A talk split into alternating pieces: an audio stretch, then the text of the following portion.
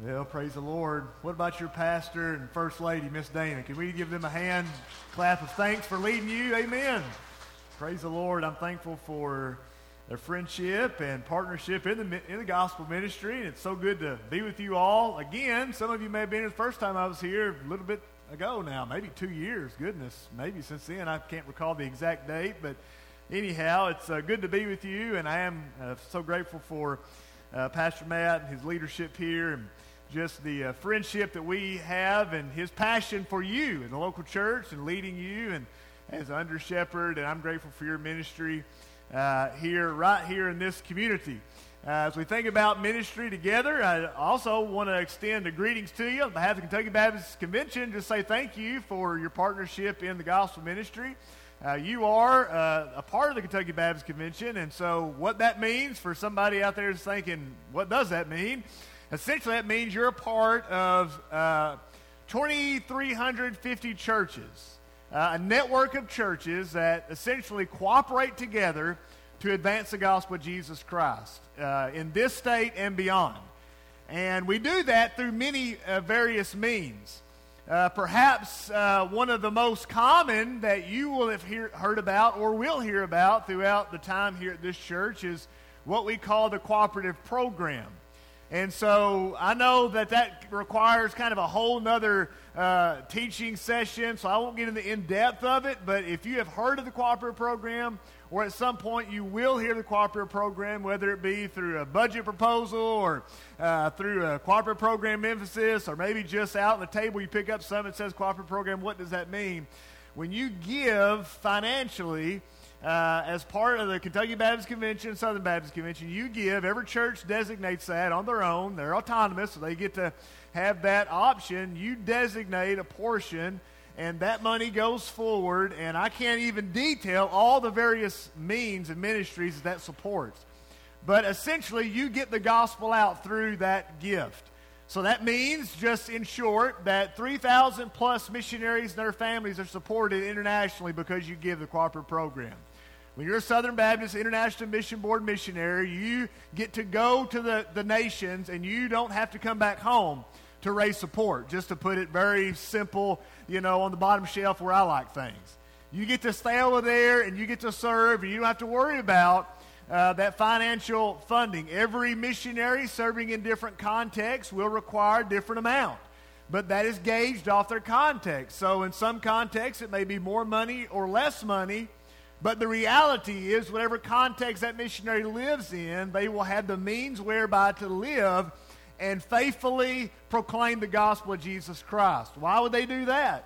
So that lost people get saved. So that lost people hear the gospel of Jesus Christ.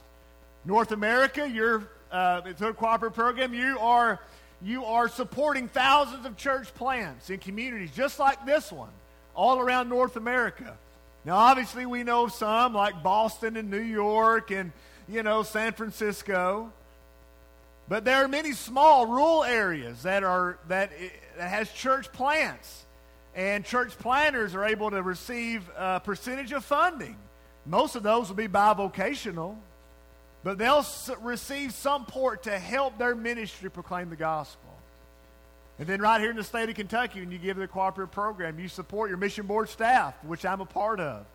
That allows us to do the work of ministry, to serve churches, to resource churches.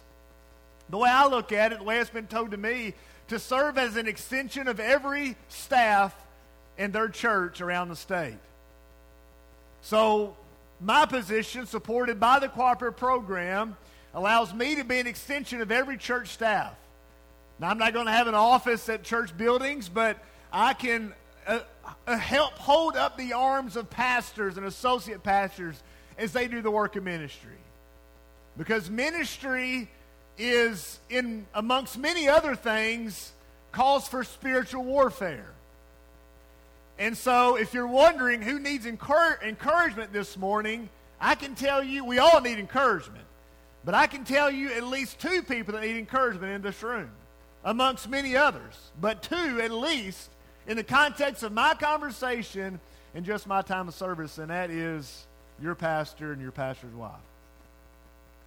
Because when you're serving in ministry, you're putting yourself in the front lines of the work of the gospel.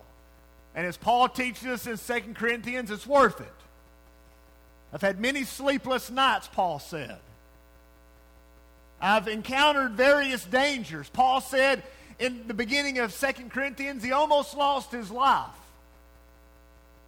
But for the sake of the gospel, it's worth it. And in all of that, Paul would, at points and various times, highlight the various churches and people that supported him that essentially was fuel for his fire to keep going. So, as part of your mission board staff serving the Kentucky Baptist Convention, it's my joy and honor to serve in that regard, to come alongside churches just like yours, to be a listening ear, to support you in ministry as you advance the gospel in this community. Because I'm not going to sugarcoat it this morning, it's not easy work. And if there's one person that wants to keep your mouth shut, it's Satan. And if he can do that, he will, he will achieve achieved his objective. But the one who lives in us is greater than the one that is in the world. So we're called to do the work of ministry. We're called to push back darkness. We're not called just to live in defensive mode, but to be on the offense, to push the ball up the court. Amen? To spread the good news of Jesus Christ. So maybe that's the sermon before the sermon, I don't know. But thank you for your support in the cooperative program. You're partnering with 2,350 churches, other churches just like yours around the state to do that very thing. And I'm telling you what, it's a good day to be a Kentucky Baptist because the work that we're doing together for the name of Jesus. As I stand before you this morning, I, I do want to direct your attention, first of all, to Romans chapter 10. I don't think I shared this with Pastor Matt beforehand, but if this was not the call to worship, I kid you not. I'm not making it, I would dare not do that. But Romans 10, 1 through 17 was the scripture that I was going to read to set up my time. And so I just take that as, wow, God, you know, amongst all the confusion and doubts of my life and in my mind, this is one thing I can't doubt. Amen. I'm, I'm supposed to be here, and uh, there's a thousand other people that can do a better job than I could. But it's not about me, it's not about anybody else when it comes to this moment. It's about Jesus. And so when we look at his word, I'm thinking, wow, my preliminary thoughts to set up the conversation that I want to have with you today and the handout that you have, that you, I trust, received uh, when you came in. If you didn't, I think there's some probably still in the back. But we're going to talk about the best news. And before we get there, I just want to highlight a few thoughts from Romans chapter 10.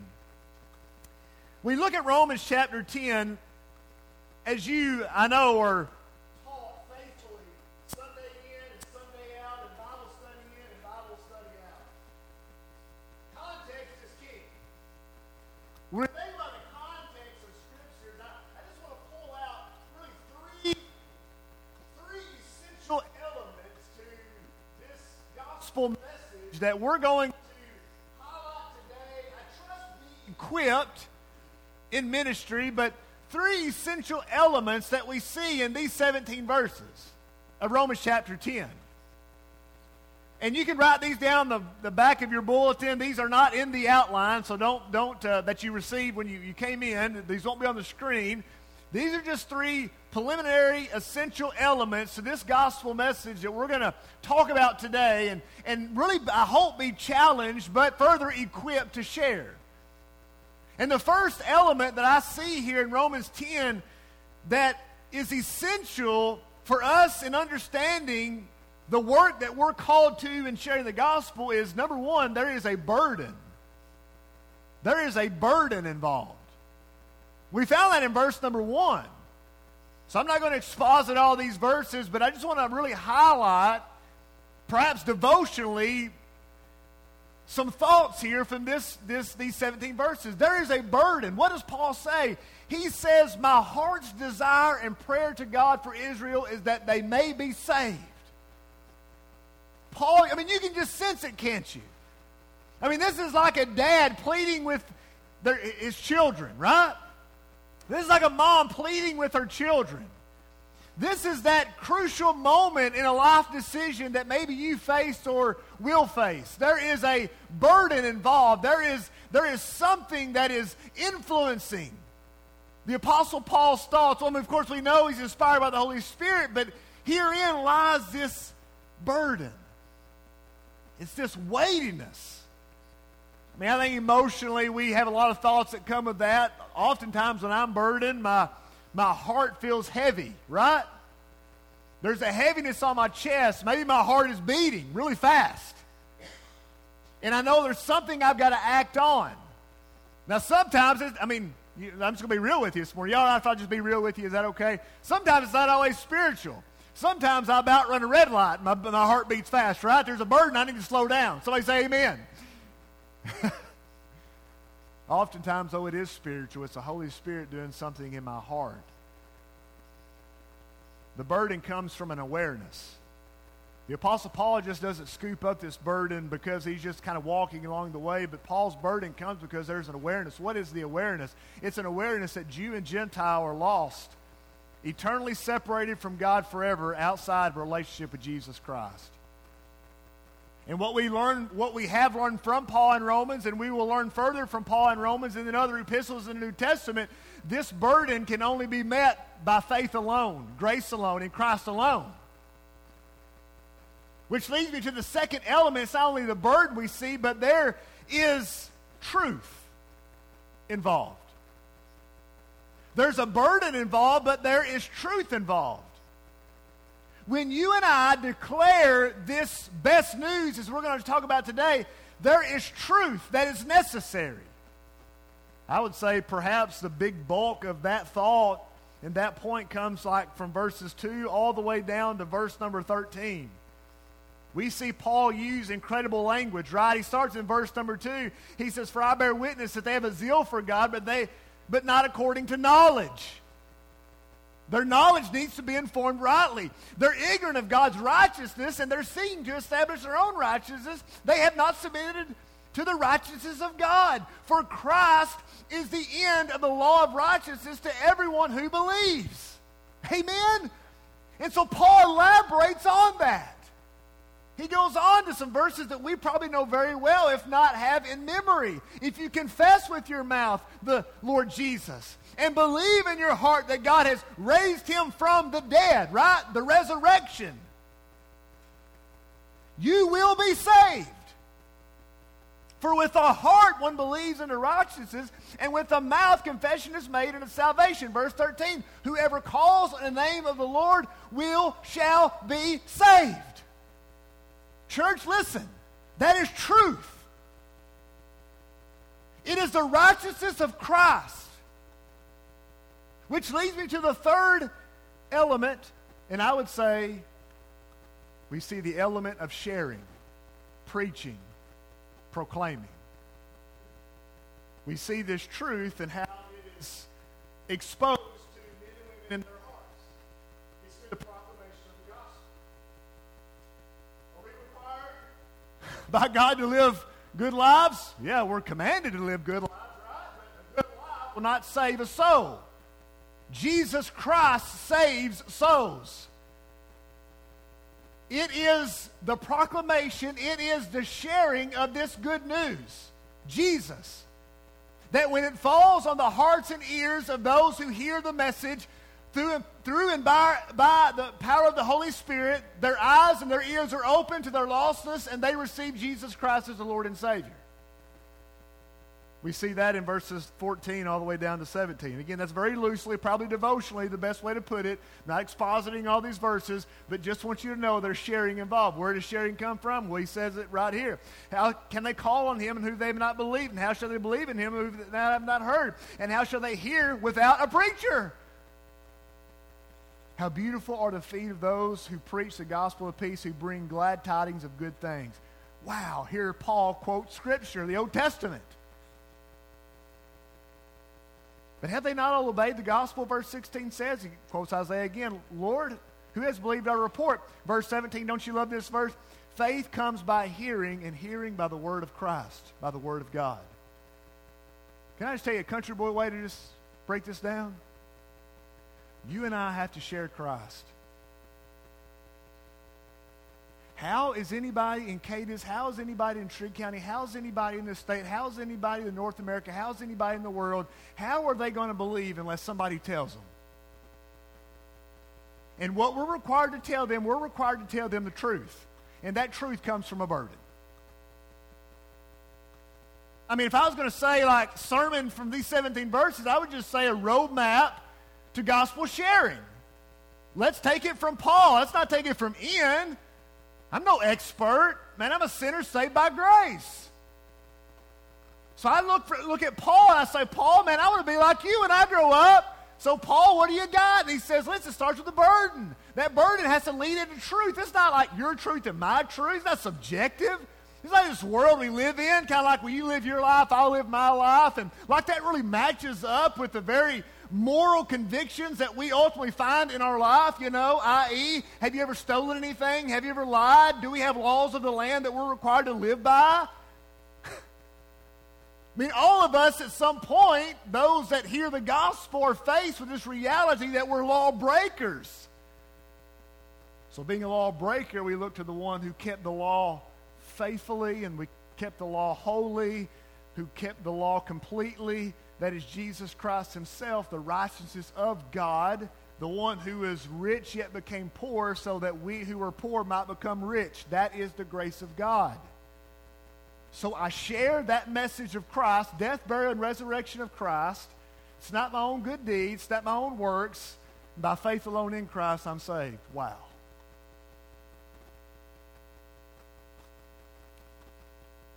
We've all I think, experienced times in our life where we've said something like this, or we've heard something like this. I've got good news and bad news. what do you want first? I read a story on the internet. There's a train that's heading west, had two engines. Before the train got to, I believe it was Denver, one engine failed. The conductor looked and said, Well, we got one engine. I think we'll, we'll limp our way there. Second engine blew. They come to a stall. Had a lot of passengers on board the, on the train. Well, the conductor had to come over the intercom. Said, I've got good news and I've got bad news. The bad news is both engines have blown and we're stalled. The good news is you're not on an airplane.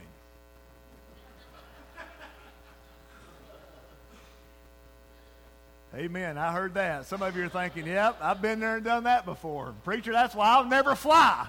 Yeah. I mean, we know good news and bad news well. I mean, tell me the bad news first. I mean, that way the good news is so much sweeter. Amen. This morning, when you think about this gospel message that we read about over and over in the scriptures from Genesis to Revelation, the question that we're just going to ask ourselves in the moments that we have this morning will be how do I share my faith? How do I share the news? For some of you, you already have a method, quote unquote method. That method may look something like Romans Road. The, the method may be three circles. Uh, the method may be evangelism explosion. That was years ago. Maybe you're saying, Ian, I don't even know what a method is. I don't even know what you're talking about. Well, essentially, when I say a method, I, I'm just trying to say that this is a way for you and I to articulate this news in Cadiz, Trigg County, Kentucky, and beyond.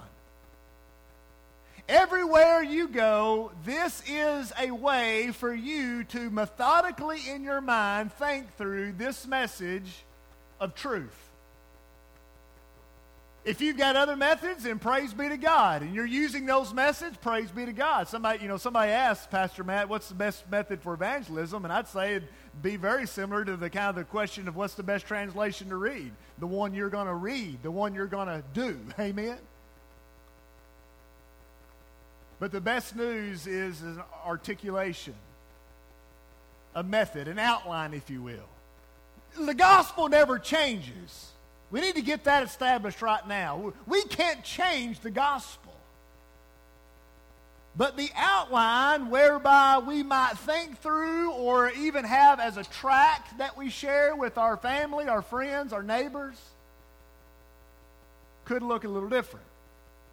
Same message, the essential message there. This is the best news. When we use that word evangelism, I, there are all kinds of various definitions that may describe evangelism. I like what Dr. Matt Queen said. Again, this won't be on your outline, but just you just listen to this. Dr. Matt Queen lives in Texas, part of Southwestern Baptist Theological Seminary, evangelism professor. He defined evangelism this way the spirit empowered activity in which believers share the gospel, inviting and calling unbelievers to become disciples of Christ by repenting of their sins and placing their faith in Jesus Christ alone. Evangelism is the, is the spirit empowered activity in which believers share the gospel. What's the gospel? Death, burial, and resurrection of Jesus Christ inviting and calling unbelievers. That is, those that are lost. That is, those that are outside of Christ. Those that are not Christians, right? Calling unbelievers to become disciples of Christ. That is, uh, to use kind of the missionary lingo. Uh, when I served at Beulah Baptist Church, we went on uh, several mission trips to Ghana, Africa. And um, the former international missionary that was leading our church over there, when he was describing to us what it means to tell a Muslim, what it means to follow Christ, and the magnitude of that moment for that Muslim, I like the way he said it because it's such a, a, a, an image in my mind that I haven't forgotten. I think, you know, we need to use that in America. He said it is putting both feet on the Jesus path. I like that. That's a disciple of Christ. It is you and I putting both feet on the Jesus path. Matt Queen said it's calling unbelievers, inviting unbelievers to become disciples of Christ. It is putting both feet on the Jesus path. We're a follower of Christ. By repenting of their sins, that is a 180, and placing their faith in Jesus Christ alone. Friends, that's the best news. The best news, not only good news, not only great news, but the best news is unbelievers can be saved. Isn't that the best news? I mean, the best news is this morning. Listen, here's the deal. Some of you sitting in this room right now may not even be a believer. You're an unbeliever.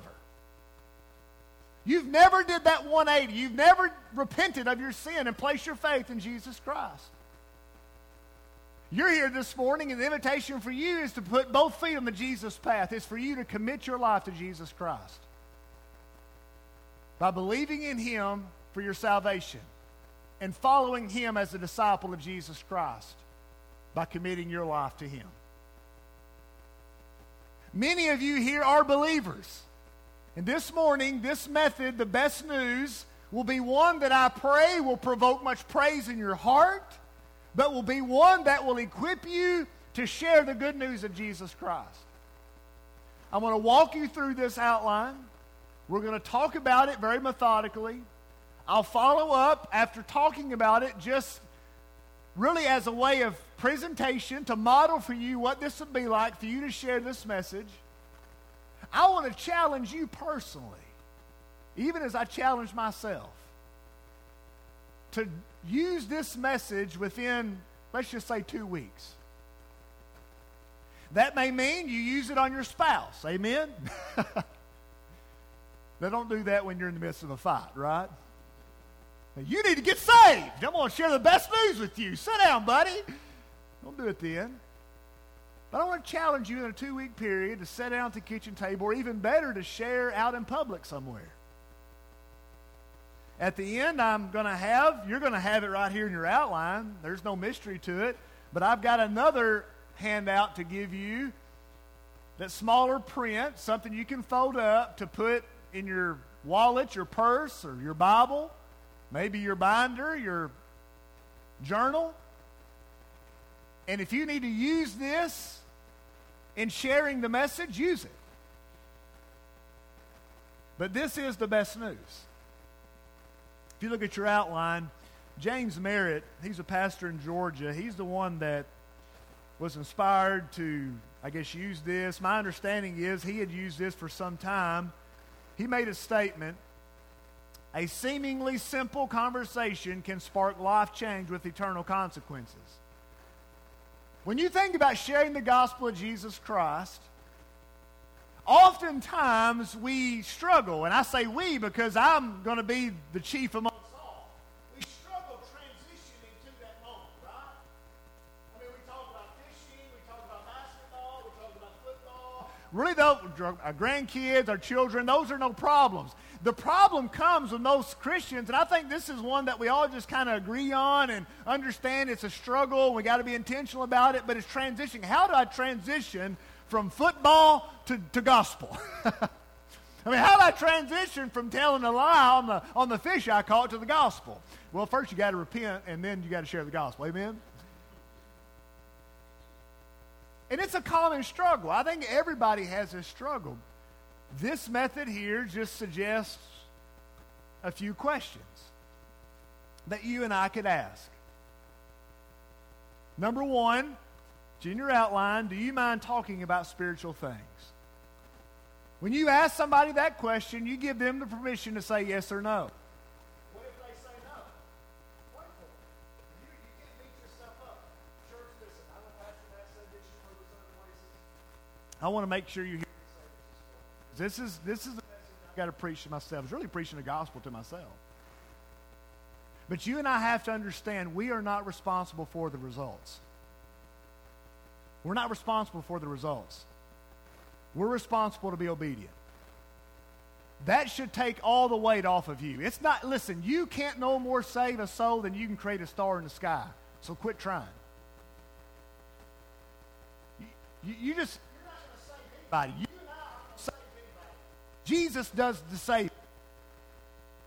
The Holy Spirit of God opens hearts and minds of individuals so that they can see their need for Jesus. Just like I, just like happened to me, and I trust this morning, if you're a believer, just like happened to you, and this morning, if you're an unbeliever, it's happening to you right now. You're burdened because you need to be saved. It's conviction. It's the Holy Spirit stabbing your heart convicting you of your need for a Savior, your need to be made right with a holy and just God. And the only way that can happen is not by more church attendance or not by memorizing more scripture, as good and great as those things are. It's by receiving Jesus Christ as your Lord and Savior. It's by surrendering and saying, Yes, Lord. I'm putting both feet on the Jesus path. As my seminary president said when I was in seminary, he was doing door to door evangelism. Somebody, I think, made a statement to him when he asked, Are you saved? Are you a believer? And they said, I'm trying. And he said, Would you please stop? Would you please stop? Stop striving. Stop try. Listen, stop striving with God by good works and good deeds. It's by faith alone in Christ alone. So when you ask somebody, do you mind talking about spiritual things? They may say no. But perhaps they will say, yeah. And interesting enough, statistics tell us that in the day we live in right now, people are relatively interested in talking about spiritual things.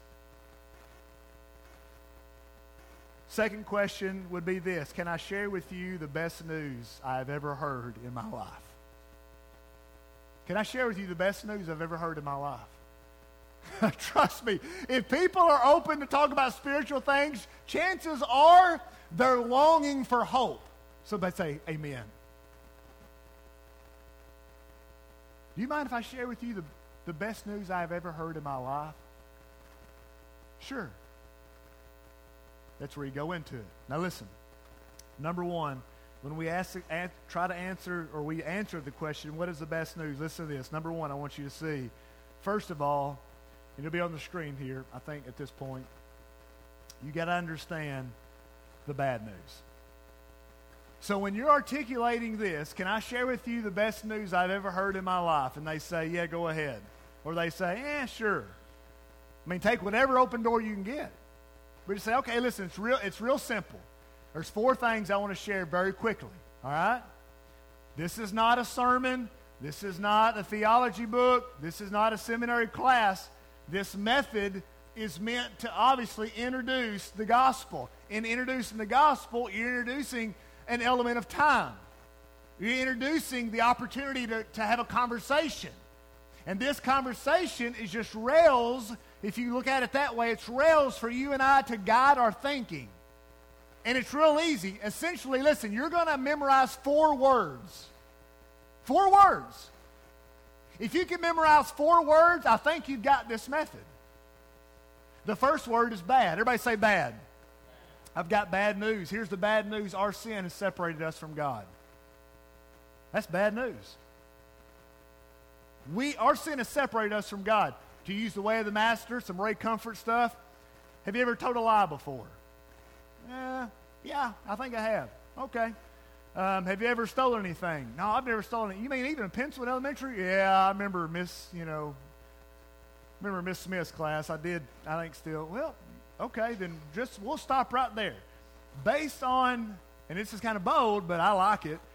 Based on your own confession, you're a lying thief. Just go through the Ten Commandments. I mean, the way of the master is taken out of the book that Jesus would use with his own life in his conversation. Rich young ruler to get to the heart of the matter. The bad news is this the bad news, our sin has separated us from God. Now, you don't have to say what I just said. I use that as really a setup to say, you want to get somebody to understand their sinfulness, show them the law. Right? I mean, that's what Paul even said. It's our, it's our schoolmaster to get us to see grace and understand grace, understand how far away from God we are. Number one, there's bad news. Our sin has separated us from God. Romans 3.23 and Romans 6.23. The Romans road right there. All have sinned and fallen short of the glory of God. You've got these scripture references right there. The wages of sin is death. That's the bad news. But number two, I want you to see this. Number two, you're going to see on the screen, there's worse news. Everybody say worse. All right? Everybody say bad. Everybody say worse. There's worse news. We can do nothing to remove our sin. You can't be baptized to earn salvation. You can't go to church to earn salvation. You can't give enough money to earn salvation. If you do those things, you'll be a clean, generous unbeliever. That's about it. There's various other things we can think about, but the worst news is this there is absolutely nothing we can do to remove our sin. We see in Ephesians 2, verse number 8 By grace you have been saved through faith. This is not of your own doing, it is the gift of God. We see there in this great epistle from the Apostle Paul himself the reality, he's highlighting the excellence of grace in their salvation that there's nothing that they can do in their own doing. Because if it's something you can do in your own doing, it's going to allow you to walk away patting yourself on the back. And so Paul rips out the carpet for underneath anybody who maybe had that, had that kind of thinking to say, essentially, not only the worst news, but number three, I want you to see this. Number three, well, there's a, there's a question. There. Yeah, number three, the good news. Everybody say good. Everybody say bad? Worse? Good. There you go. There's good news. What's the good news in? The good news at the cross, Jesus did for us what we couldn't do for ourselves. We got a cross right here, right? We got the crowns. We got the, we got, we see this almost in every church that we go into. There's a cross. A cross is where Jesus shed his blood as the atonement for our sin. He bore the wrath of God. Good news. The good news is that Jesus lived a sinless, perfect life. Jesus Christ died on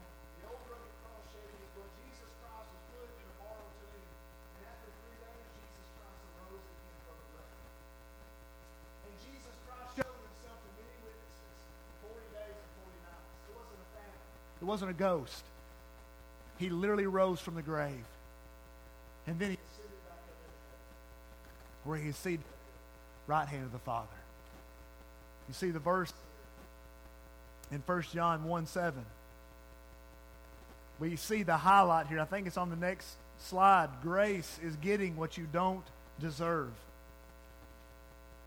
Grace is getting what you don't deserve. That is the good news. At the cross, Jesus did for us what we could not do for ourselves, which leads us to the fourth point in this method the best news. You knew he was getting to it, didn't you? I mean, you knew where we were going this morning. Here's the best news. Through faith, through faith, we freely receive forgiveness and eternal life. Wow. I mean, if there's some place to say wow, that is the place that we say wow. That is the best news. Man, I don't have to do anything? No. I don't have to be baptized? No. I don't have to memorize the Gospel of Matthew? No. I don't have to be as good as that guy down the road portrays himself to be? No. You look at the law, you see that you're a lawbreaker, and you look to grace and you see that Jesus kept the law perfectly for you, for the world. He died shedding his blood, and through faith and faith alone, by putting both feet on the Jesus path, Romans 10 9 and 10, Romans 10 13, whoever believes in the name of the Lord shall be saved. That is the best news. You can be forgiven. You can have a home in heaven forever. You can rest at peace tonight when you lay your head down on the pillow. If you draw your last breath, you will be at home forever with Jesus. And even more, you get to live for His glory right here on this earth, right now. That is eternal life. That's the best news. You see, when you get to this point, you got the scripture there, Romans 6.23. You see this idea of inviting somebody to that point. Romans 10 and 9, again, to highlight that, it's in your outline there. And then there's this sample prayer that somebody could literally look at if they are absolutely clueless to kind of what, like, what, what's this all about, right? I mean, we've all been there and done that. Or more, if you're talking to somebody and they come to the point and they're agreeing with you. When you ask them the question, does this make sense? And they say yes, and in your back of your mind, you're going to be thinking, how does this make sense? I think I messed it all up, right? That's what the enemy always does in evangelism. You're like, oh, oh goodness, I, point number two, I didn't put the right word in there. It doesn't matter because if you're sharing the gospel of Jesus Christ, it's like spreading the banquet table out. You don't tell people just to stand back and look at it. You tell people to come and dine. And so when you share this glorious best news, you invite them to repent and believe. Because that's what the scripture says. You bring them to a place of commitment where they put both feet on Jesus' path. And then, of course, there's all kinds of other things that come beyond that like, you know, discipleship and getting plugged in church and making sure you come alongside them and help them. That's the best news. So I'm going to run through this very quickly and then we're going to have a time of response. And see if you can remember it. Remember it. Do you mind talking about spiritual things? Yes? But do you mind if I share with you the best news I've ever heard? Okay. Before I get to the best news, I've, first of all, I just got to share there's bad news, and the bad news is this. Our sin has separated us from God. You know, the Bible tells us that there's none good, no, not one. But not only is there bad news, there's worse news. The worst news is this we can do nothing to remove our sin. So that means, you know, we can't go to church enough. We can't be baptized to forgive our sins. We, we can't memorize script. I mean, there's just nothing we can do. So the question is how can sinful people be made right with a sinless God? That leads us to what I would say the good news. The good news is this at the cross, Jesus did for us what we could not do for ourselves.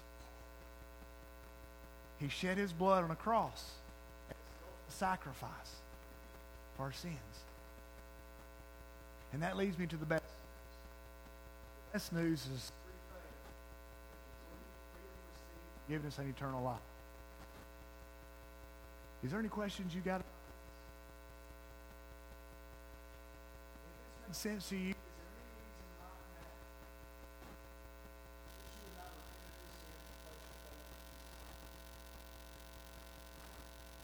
Feet on the Jesus path. We'll push time. That literally took like three to five minutes. Some of you said, before you just started sharing in the first place. Amen, I know. You also notice I looked at the sheet. When you're talking to a lost person, you're looking at the sheet or you got it memorized. Hello. It's good to have mem- mem- uh, memorized, but if you don't have it memorized, don't, don't feel ashamed to use a sheet to guide your thinking. A track, gospel track, don't be ashamed. Just dialogue with them.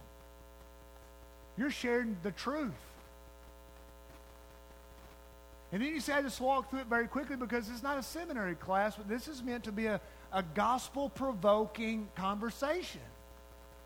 And there's four words you need to memorize. And if you can remember, memorize these four words, I believe this could be an outline for you to share the best news. What is it?